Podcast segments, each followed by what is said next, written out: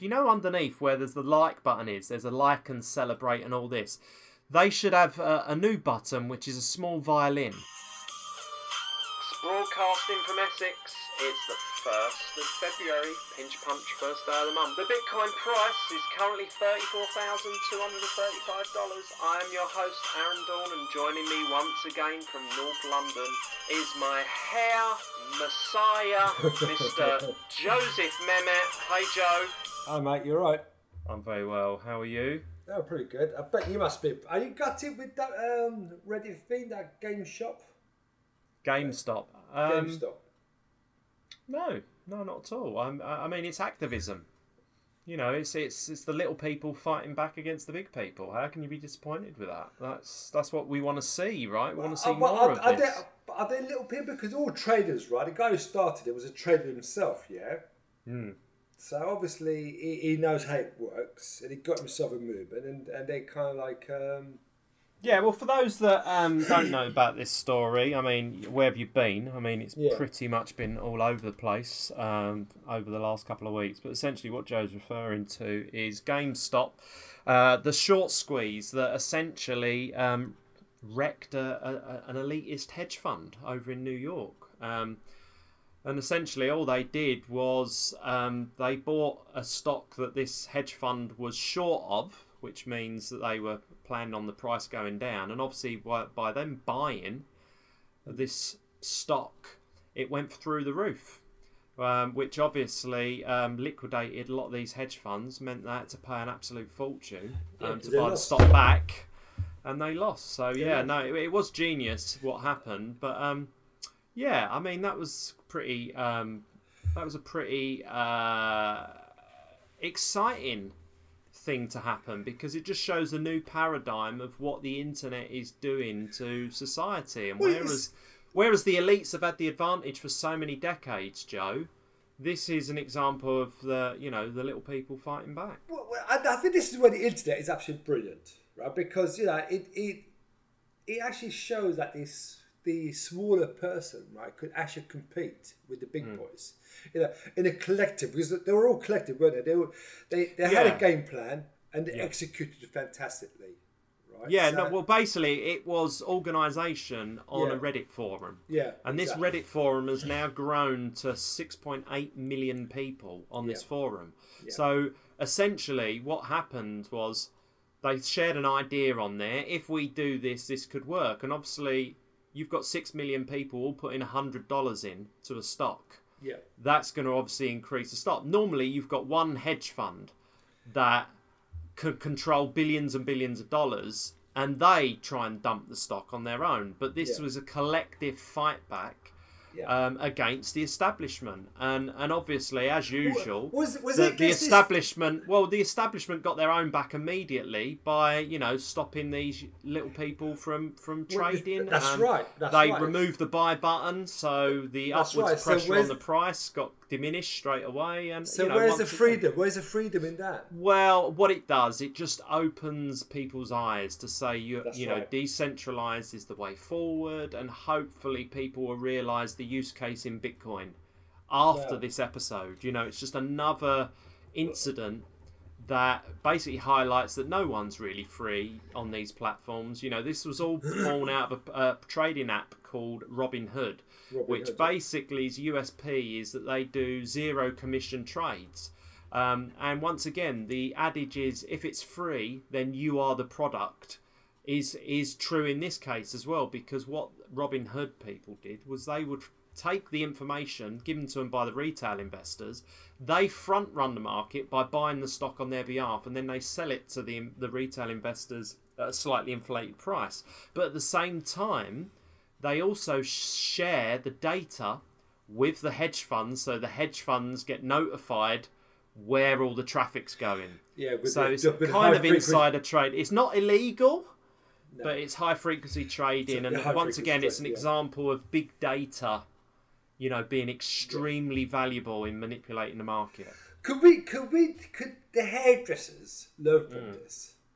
Yeah, well, I think what you're seeing now on apps like Telegram is an organised uh, movement of people um, trying to get their businesses up. Oh yeah, the great reopening. Wasn't So the great reopening, I'm not sure if many people, but I did have a few messages on social over the weekend saying that they weren't aware of, you know, the great re- reopening happening. But it was a movement that was inspired um, out of Italy, uh, the IoApro movement, uh, which means I, I open, believe, in. Italian. I don't know. You, you, your, your Italian's probably a bit better than mine, Joe. no, I'm not um, Turkish.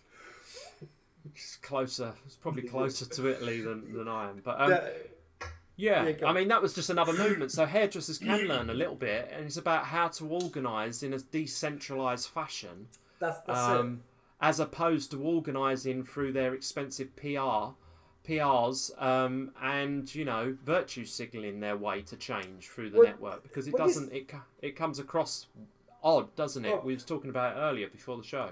No, I mean, this is this is what I found really um, interesting about this whole great reopening because I've, I've, I've, been in Telegram for about a week now, right? And, and you know, Yeah. one of the things that I saw that came up was this great reopening. So you you, you kind of follow it. You follow the, the, the narrative. People messaging, yeah, let's do this, let's do this. Yeah, we're gonna do this. Vienna, all, all these cities, right? They, they were everybody's going to do. But just to to- Vienna? We're Vienna as Vienna. well. Were supposed to do it in Vienna as well. Italy, France. Yeah, yeah, Poland, Holland. yeah, yeah. right. This, Yeah, this was yeah, this was a European movement. Um, Right. But obviously, in order to avoid the confusion, the Telegram groups kind of um, they got kind of split up, so they were more kind of geographic based. So I was in one for Essex.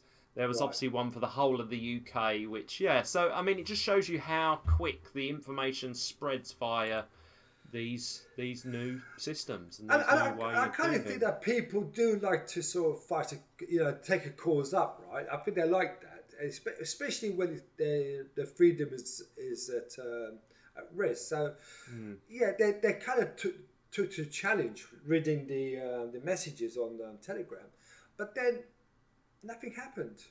I mean, Well, it's not fair to say nothing happened. I think there was a lot of there was a lot of interest, and there was a lot of people pushing for it. Um, in terms of you know people getting on the phones, emailing small business, you know, sending them out the documentation they would need, you know, their rights, their laws. So there was a lot of education. So even though not many businesses opened, I think there was about seventy businesses that opened that defied the lockdown well, that's which doesn't seem like a great deal. No, but, I think the the bigger but I think the bigger part of this is the message and the education that was spread. Yeah, well, the message actually came. ca- That doesn't come across anything really, because that that uh, woman, um, Sinead Quinn, right, the hairdresser up in Bradford, Yeah. where she is, right. She Yeah. was she was she was uh, frog marched out of a salon. What over the weekend? What on Yeah. Saturday? Yeah, she was. You, you, know, so yeah, like I say, I think this is because only seventy salons opened. You know, I think they was hoping for more of like fifty thousand, like in Yeah. Italy. Yeah. Because obviously the authorities wouldn't be able to frog march fifty thousand people out of their businesses. Do you know what I mean? They And- and- wouldn't have the resources. Yeah, and, and I suppose also Italian police are a little bit more friendly eh, because they probably got a cousin who's a cousin who's a cousin of a of a hairdresser type of thing, right? You know, because police police is in Europe a little bit more. I know the Yeah. police is Cyprus, right? You know, they're my cousins, right? Hey, you mm. know, I mean, Yeah. don't do you know that type of thing. You know, you go to mm. You go to customs control, right? You, you know, it's one of your relatives, type of thing. So, yeah, you, you don't bend the rules. They don't bend the rules for you, but they don't, they don't question you either, type of thing. Yeah. So, you, you know what I Well, mean? blood's thicker than water, isn't it, Joe? Right, exactly. But also, you respect it, right? You- Hmm. respect the guy's profession, and he respects you, and, and you kind of live a happy life, type of thing. Yeah. You, know, whereas over here it's probably slightly different. So But no, yeah, I mean, a big round of applause to everyone um, for at least getting involved. You know, people are at the end of the day they're bored. They're sat at home, so they're going to be on the internet. You know, researching stuff and and opening their mind to things. People just have to get off the echo chambers, which are Facebook and Twitter and all of those things. Um, that's that's once again the centralized nature of the mess those messaging systems people have to realize that there are so many other platforms out there for their community. And just like us you know salonomics we've set up our telegram chat. Anyone can join in um, on now. Um, but there's loads of things like Mastodon. I've, I've recently joined that. That's a kind of federated, decentralized social media platform. Yeah, but I think I think what, what all what these I'm to- solutions out What there. I'm trying to sort of say, right, is that you know because there's all these campaigns from uh, you know industry, right, you know, chop the VAT, etc., etc., right, which Hmm. we'll talk about. But I'm just sort of saying, right, but it, but no one's actually being collective, are they? No, yeah, but that's what I'm saying. It's a by by, by using these centralized social media platforms, Instagram and Facebook, to get the message out about Chop the Vat, it comes across as virtuous as opposed to an actual movement that's actually going to get anything done. Uh, because because the way I saw, I mean, as you know, we're both hairdressers ourselves, right? You know, once a hairdresser, always a hairdresser, hmm. and we we we we we apolitical for a start. I, I know we talk talk about politics and things like this for our for our emotions and our passion and things like that, but mm. as as a hairdresser, we apolitical because our clients first. So you know, it doesn't matter if she's a blue, red, green, whatever, right? You know, a client Yeah. is, is a client. So we are apolitical. So I kind of think that when they try and make a political statement, the message doesn't come across. This is what I'm trying mm. to say about the, the Robin Hood thing with the Reddit, because there was there was one guy who, who started this whole I forgot his name, but you know the guy who started it, and, Yeah. and, he, and he got himself a, a following. So obviously his message came across uh, precise, concise, and clear for people to understand that the smaller man could actually say, "I'm going to put my hundred quid in him," right? Whereas Yes. the, the the hairdressers, the, the platform that we will talk about this, um, you know, chopping the vat, it doesn't come across. It, it comes across as a message, yes, and everybody agrees to it, but Mm. it doesn't grab um, any traction really. I Yeah, I think I think like I think because the message isn't clear enough. You know, um, if if the stat is right about only ten percent of salons that are actually exposed to VAT anyway, then naturally you're only going to get ten percent of people in our industry joining in with this movement. Which obviously, as we know, the government won't listen to ten percent. They'll Well- they'll listen to a majority of an industry, but they're not going to listen to a minority of an industry. I mean, Well- that's probably it's probably the only scenario where the government does won't listen to the uh, the minority because they seem to listen to minority in every other factor of our lives. But that's another well, this- story. Well, I was, I was on the National Hairdressers National Hairdresser and Beauty Federation website, right? Mm. And and I thought I came across the the industry contributes six point six billion pounds a year, Mm. and there's two hundred fifty thousand hairdressers, as as you know, give or take a, a few here and Yeah, I think it's half a million if you include beauty in that. right? Well, Yeah. it- but uh, it- but this was on their stats, right? Two hundred fifty. Sure. I'm going by the uh, national uh, their stats, right? Two hundred fifty thousand. So I'm kind of thinking. Every hairdresser in that stat is contributing twenty six thousand four hundred pounds to the government. I mean, that is a lot of money that they're uh, contributing. Yeah, I And- mean, you mean, you mean in on- economic turnover. You don't Yeah. mean like in taxes, right? no, no, you can't turn it Because And yeah, I mean, how, how can how can any hairdresser afford to pay twenty six grand a year in tax? And our industry, right, is one of the lowest when it comes to national minimum wage. What do you mean by that? Well, we, you what's the national minimum It's wage? the lowest what? Yeah, it's the low, it's the lowest one, right? So, No, no, no, no, no, no. I don't understand what you're saying. You, well, you- we, hairdressers work. You know, there's the minimum wage is is rife throughout our industry. Yeah, I mean, it yeah. crippled our industry, if you ask it- me. and I've that's written what a I'm blog saying, all right? about it. we we work the longest hours, right? Because you know, so like Yeah. we, we, we, we worked from nine to five, right? That's the that's the labour laws, I believe. The, uh, Sure. the, the employment laws, things like that. Sure. Five. But if so, last kind comes at five. In in any industry, your last it comes five o'clock, right? You clock out, don't you? Hairdressers. Now, if a client comes at five o'clock, right, she has her haircut done. Mm. Say it gets messed up a little bit. They have to redo it. So you could be as a hairdresser, you could be sitting at a salon waiting Yeah, till seven seven, thirty. eight, nine p.m. in the evening. And we've Yeah, done no, that. that's- And we've done That's that. fair enough. Yeah, I mean, I remember in the early 2000s when I was doing my apprenticeship, you know, uh, our wages were calculated on the fact that we was contracted to do 35, but we regularly do 60 plus. Easy. Do you know what I mean? So when it, when it, when they when they figured that out, we were essentially ba- being paid what one pound fifty an hour, even when the minimum minimum wage laws were kind of still in. So there was a little bit of a yeah, there was a little bit of a scam kind of going on there. But um, And, and this is the thing that I find completely, you know, sort of like infuriating with the, the, the, the professional bodies is that they, they, they'll go with the government guidelines, minimum wage levels, all these kind of things. But yet, the, the per hour, I, I think we get the lowest. Lower than, you know, for, for the age group, right? Because the pay Sure. goes with it, sort of 16 plus, 18 plus, and 21 plus, or whatever it is yeah,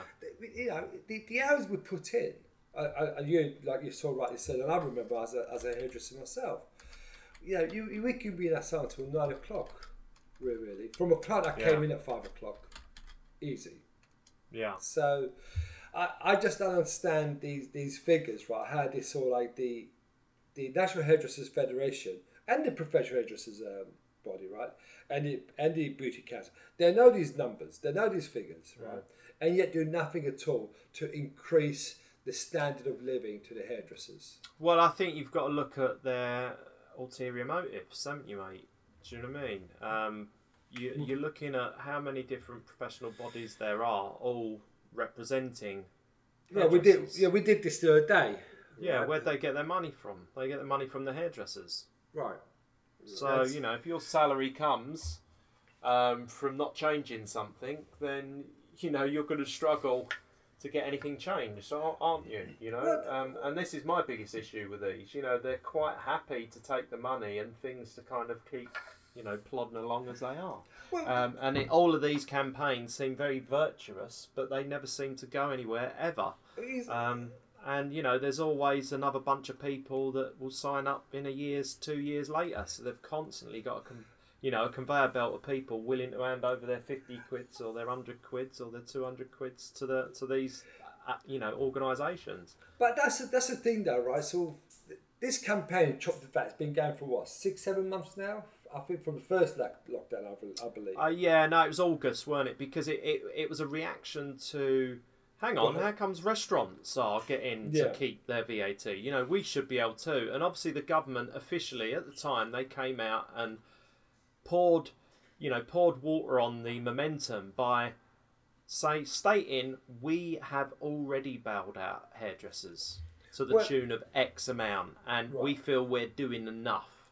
And this is why I'm advocating for not chopping the VAT, asking to Get rid of change sector and have a permanent Yeah. removal of hairdressing from the retail sector into the health and wellness sector. Well, that's why we started this podcast, really, Yeah, because we, exactly. we, we, we, we actually tried to do it. We tried to do a campaign through Facebook and all these social media. Well, we didn't. We never, we never clicked. Did we, we never not? executed. We never clicked on it, did we? We But- was like, when we should started, be doing when this. we started Salonomics, right, put it on that one part of the basis that we Sure. were trying to change the. Uh, How people, how people look at this industry. Right. Yeah, that was right. that was why. So we, we, we, we, so we did try and we didn't get any reaction at all, did we? Basically speaking, I I don't understand why because you know when I talk to hairdressers, you, you know why? Because we're not paying a PR, fifteen hundred pound a month.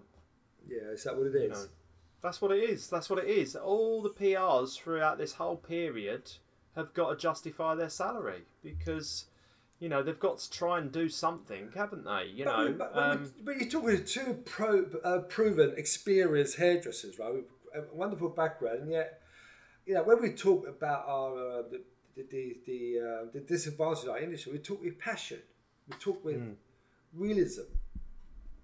It's not a it's not a camp uh, a, a PR uh, that we we promoted. We actually sort of say this is wrong, and everybody agrees with us. But yeah. Every, yeah, everyone, everybody agrees with us. But yeah, no one does anything. right. right? But, but well, like I say, um, I think the VAT thing is essentially going to force more and more salons off the grid. Uh, and once again, you know, the actual tax revenues generated by this industry will decline um, because you know who can afford to pay VAT in this in, in the environment that is coming up in the next Well, well look at that um, that thing you sent me, Save Our Salons um, campaign, Yes. right? You know, Yes. What's all that about? Um, well, I mean, just another chop the VAT campaign. You know, they're asking for VAT to be lowered from 20% to 5%. But I don't think anybody's going to get behind a temporary measure. I think this has to be a permanent movement. And, and basically asking the government for emergency funding, like you say, is Oliver Twist going cap in the hand. Please, sir, can I have some more?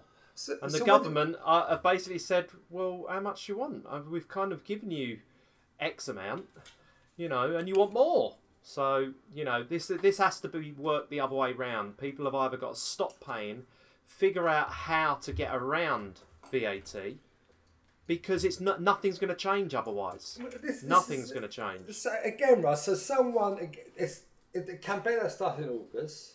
That's been going through various forms of um, uh, exposure, and now you've got Save Our Salons.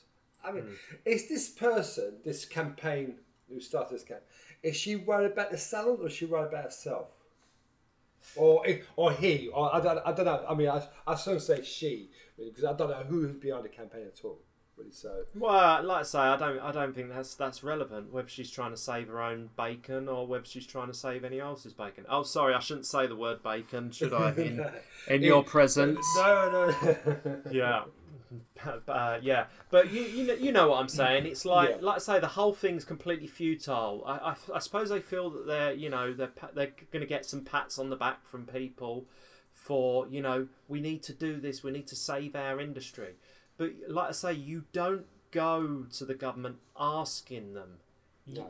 Changes have to be made at the grassroots level so that it, the government's rule over us is futile. And the only like we was talking in the in our F the VAT show. Yeah. If we was in health and wellness, we'd be VAT exempt from time based services. If we was in health and wellness, we would be working just like psychiatrists are now, just like psychoanalysts are, just like dentists are. We would be working now. So this idea that we stay in this retail bucket when on the high street in five, six years' time, there won't be any other retail on the high street apart from hairdressers because robots aren't coming to take our jobs anytime soon. So, hairdressers have got to get together and realise that they're in a very strong position when it comes to their them being on the high street because we're not going away in the next 10 years. Whereas all the big retailers, look, you've had Debenhams just been taken on by, taken over by Boohoo. Uh, you've had Topshop just been um, taken over, and the thing is, they haven't taken over their retail businesses on the high street. They've only taken over their online presences. Yeah. Yeah. And this is what's going to happen more and more and more. But who on the high street won't won't be able to uh, will be able to continue trading in the next 10 years it'll be hairdressing salons it'll be beauty parlors it'll be part of the entertainment thing that we've been talking about. So people have got to get with the program and understand that the power is within their own hand this is only going to get harder in a cashless society as well. It's only going to get harder. Well, I, I disagree to the fact that I, I think AI will take over our industry. I, I really do. The, No, it won't. Come it- on. it- what you re- what you reckon? You mm. reckon someone's going to invest a million pounds into a haircutting robot I, well, no. and then charge thirty quid a No, haircut no. for a robot? I, I don't think a robot will cut your hair, but the hairdresser will behave, be, be, be very robotic because he won't be able to think for himself. Right? The minute someone doesn't think for themselves, then mm. they are robotic. Okay? And which is what the industry is trying to get to too, right? Be, become regulated. You've got to have guidelines, you've got to set rules, all these kind of things, right? So I actually believe this the future salons will be controlled by guidelines, by by regulations, by methods, which would be. well, you mean even more? You mean even more because salons and beauty businesses are already controlled by a ridiculously high amount of regulation, health and safety laws. Not enough. Not enough. Not enough. I mean, it's not enough. That's why. Well, we're non-essential, so it's, it's until we become essential. We, we But that's what I mean. We be- we become essential in the health and wellness sector. No, we know the personal care sector. That's different sector, mate. If we become into, if we go into health and welfare sector, it's a different story. No, but that's what I'm saying. We Yeah, need to Oh, yes, campaign yes, to yes, get into that sector so we are considered essential because exactly. what I've learned over the last year is people are missing their six weekly trips to the hairdressing salon. Yeah, People but feel a bit unkempt. People have resorted to watching YouTube videos and shaving their own heads off. Do you know what I mean? But, but can I say something though, right? Yeah, if you look at the, the health and welfare sector, right? Mm. How many physiotherapists are there? How many yoga instructors are there? How many Psychotherapists uh, are there- there. I, mean, I don't know. I don't know the answer to that. But, But, no, I there's, just want there's to say enough. there's enough, right? There's and, enough. and they all do the same thing, right? It, it's just how they go about doing it. Because you know, you know what I mean. Hairdressing is not about doing the same thing as everybody else. does. It, you know, because that no two haircuts are the same.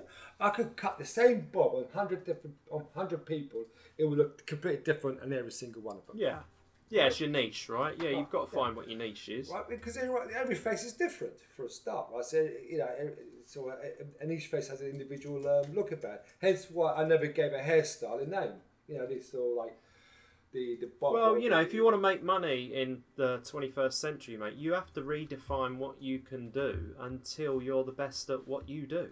well, well, And, and ultimately, that's being yourself, right? Yeah, yeah. You're, you're going to be the best person in the world at being yourself. what was it Bruce Lee said? You know, if he's the man who who, who kicks, who could do one kick ten thousand times, rather than the man who could kick ten different thousand kicks or whatever. it is. I fear not the man who has practiced 10,000 kicks, but I Yeah. fear the man who has practiced one kick 10,000 Thousand. times. Exactly. Absolutely right. Right. Yeah, so what you're saying is um, you can only cut bobs. Is that what you're saying? That's right. I just have a va- I just- have a variation. Bobs, the- bobs and a blow dry. Well, That's well, it. Yeah, But, but like you say, you know, you're a living, you're living proof of that philosophy. Well, can, can I just expand on that, right? Every on. great hairdresser, every great hair cutter, hairdresser, Hmm. right, they only know one haircut. It's the variations of that haircut. That that's well, yeah, I, I, I, I disagree. Well, you that. disagree because you come from a very different generation from me. I'm 20 Yeah. years older than you, right? But like, if you think about, but that's the you think of the Bob, right? Hmm. You think of John Frieda, you know, the Purdey look, right? You think of um, Nicky Clarke, the the flicky, you know, the flicky Bob, right? Hmm. Uh, Every every great hairdresser has one haircut, and then they have a Signature. variation. You mean Yeah. you mean they've got a signature? Not not It the fact that they only do one haircut. Yeah, you it's a mean the fact they've got a signature. Well, it's exactly because it's that one strong look, right? And then you have a variation on that, and Hmm. and that's exactly what a term. What's that? I've lost you. Where have you sorry. disappeared? No, um, no, my, I just I just got a message. Brain uh, freeze. Yeah. Um, I saw yeah, brain freeze. No, so like what it is, right, is that you, you we'll not we'll, we'll, we can all do a lead haircut, we can all do it, but you have one strong haircut and you have a variation of that haircut for every client. Because when you're busy, I mean, look, when I in, in the in the eighties and nineties, right, we used to sort of do about sort of ten to fifteen haircuts a day. Right? I mean, these, these days, someone who does about five clients a day, right? They're busy if, if you sort of look at sort of my generation of hairdressers in, in, in the higher ultras, right, we used to sort of do about 20 clients a day. And uh, half of were haircuts, half were blow dries, okay? So uh, we used to sort of keep clients waiting an hour or so, all right? And the thing is that when you've got no time to think, you, you this is where the training came really, really important, right? You have to have a method. So you you get the client and and you sort of give it all you can, but you subconsciously cut it the same haircut. It's just a slight variation that made all the difference from the previous haircut to the next haircut you're going to cut, mm. right? But it's basically the same haircut, and, Right. and that's what actually made us go through a day and survived, and you build up a reputation from. It, it's not a, it's not a question of like knowing ten different haircuts because you're not going to do those ten different haircuts every day. No, Yeah. but they're- foundations, aren't they? Yeah. You can build on. But how does this relate to robots taking over Well, the industry? Because a well, robot will have a signature haircut, and Well, you'll go to that Well, robot. uh, no, no, I, I would sort of say AI will take over the industry, right? But the, minute you walk in through that door, right, you're going to have AI. Define the AI though, Joe. Like because most people don't. Mo- yeah, but mo- but that, that that comes in many many different forms. Well- Artificial intelligence can be algorithms from how much product you've sold that. well, that, okay, that okay, month. all right, okay. So define it. Are you talking about a robot, or are you talking about data around the shop making things I'm gonna, say, I'm gonna say robots. I'm not, not The- data. the right? admin, But there's going right. to be the admin. Okay, well, I disagree. Like I say, I can't see someone investing a million pounds in a robot that can do thirty quid haircuts. Right, the- I, it, it, it, it, you know, the second that day happens, hairdressing isn't an entertainment slash feel good industry. It then becomes like going to the dentist, like a chore, like something you have to do for your health. And um, and and like I say, hairdressing, although it makes you mentally feel good, it's not a necessity. It's not a chore. It's something that someone chooses to do because of atmosphere, because it makes them feel good. I can't see anybody going to a, a robotic salon the- and having the same feel good factor from a robotic can, can, I, salon can I say something, right? than going to see a human. Most hairdressers salon these days actually are quite robotic because you know you go to a salon, right? Not that I've, not that I've worked in a salon for a while, right? But a client goes in and they walk out. They're not really engaged with their the, the hairdresser doesn't really engage with the client, and the client don't really engage with the client um, hairdresser anymore. Those Yeah, why is gone. that? Because they've got 15 to do and they've got literally three minutes. three minutes to do them in. Do you know what I mean? And why is that? Because they're being taxed so heavily on everything that they do Well, that no, they can't actually the they can't actually stand back and breathe for a moment. Well, you know, no. essentially, you've got to look at the starting point of all this, and the starting point of all this is the fact that out of every single haircut, a ridiculous percentage of that has to go to other people. So the person actually doing the cutting isn't keeping enough of that haircut. So in order for them to make some money, they have to squeeze in as many people as possible to order, to earn some money. I- And that I- can't be good. I- Like that I- can't be good for the industry doing ten to fifteen But- clients a But day. that's just you know. it, though. It- fast. They, don't, they don't do that, though. I mean, look, in, in my sort, in into the eighties and nineties, right, which is a big mm. boom and great, a great period of hairdressing in this country, right? Yeah. We, we did those numbers. We, like I said to you earlier on, we used to do about 20 clients a day. You know, Yeah. min- mi- we used to come in, right, we used to see a fully booked column, and we're talking about 8.30 till 5 or o'clock every half an hour. Nowadays, Yeah. right, an idea of a fully booked column, right, is like every couple of hours, so do five, six clients. That is, Mm. so I do I agree with you, but the numbers are different, Yeah, the numbers are different. There's a lot more salons open today right? um, than there was probably in the 80s, right? You know, that, that is true. That is true. So it it is a numbers game. All of this is a numbers game, and and you know, there's five thousand salons out of the fifty thousand that there was that have closed down because of COVID, and that number is going to keep going up. I had a confidential chat with a friend of mine the other day. He says if they're locked down past April, they're struggling. Yeah. You know, they're considering selling up and and moving. And Well, just I- and just taking all their money out of the industry. Well, you know, that's that's one salon with you know seven or eight you know people reliant on that salon So what happens to those young people then do you know what i mean Well, I said that when we did that um, podcast with um, the what was that like head look um, girls. Oh kerry yeah kerry and angeline yeah I, I said to you, if you if you haven't got a cash flow that's going to sort of sustain you for six months, well, you might as well just shut shop. Really, Hmm. Yeah. and that was then, really, Yeah. because you know every business got to have enough cash flow for, to survive. so what's the solution then joe how do we do it what do we, who do we tackle first to solve this problem who do we tackle in the hairdressing, I, I, I think the, the, the first thing that it's about getting unity. It's, it's actually getting hairdressers to understand that um, that the problem is is a national problem. It's, it's a it affects them personally, not the, so much the salon owners, because the salon owners have all got their own agenda. Mm. Right? The hairdressers is, is the, the like you were sort of saying earlier on, the foot soldiers, the you know people on the floor. They're, they're the most important, they are the most important agreed and, and and they have to be in a position, right? Where I said before, they have to keep more what they earn, and by by by ke- keeping more what they earn, right, they will protect that status, mm. and they will fight for it. Right now, the minimum wage the, the, the, the hourly rate or the, the commission rate is so in favour of everybody but the hairdresser himself.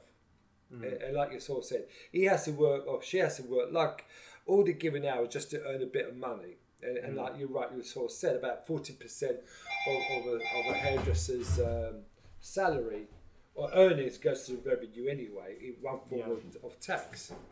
Yeah. Make them keep that, and they will fight for it. It- Really, uh, and, and that's how I see it, and I, I can't see that happening because the whole narrative right now, I said the salon shop, the back, But it's not unity, though, is it? It's No. education. Yeah. It's individual education. Yeah. It's like there's nothing we can do by getting 10% of people together. But if you educate enough hairdressers individually to get them to take a stand against this and what can they do to Yeah. circumvent the system, the better off they're going to be long term. The more independence they will have, and the under like the the less exposure they will have to all of these you know nonsense things that are going on in the industry. Um, You know that they're having to pay for it in a in an indirect way. You know, and VAT is essentially um, extracting tax dollars from every single salon. The tax dollars go to the government, who then invest all those tax dollars in a, a failing centralized education system.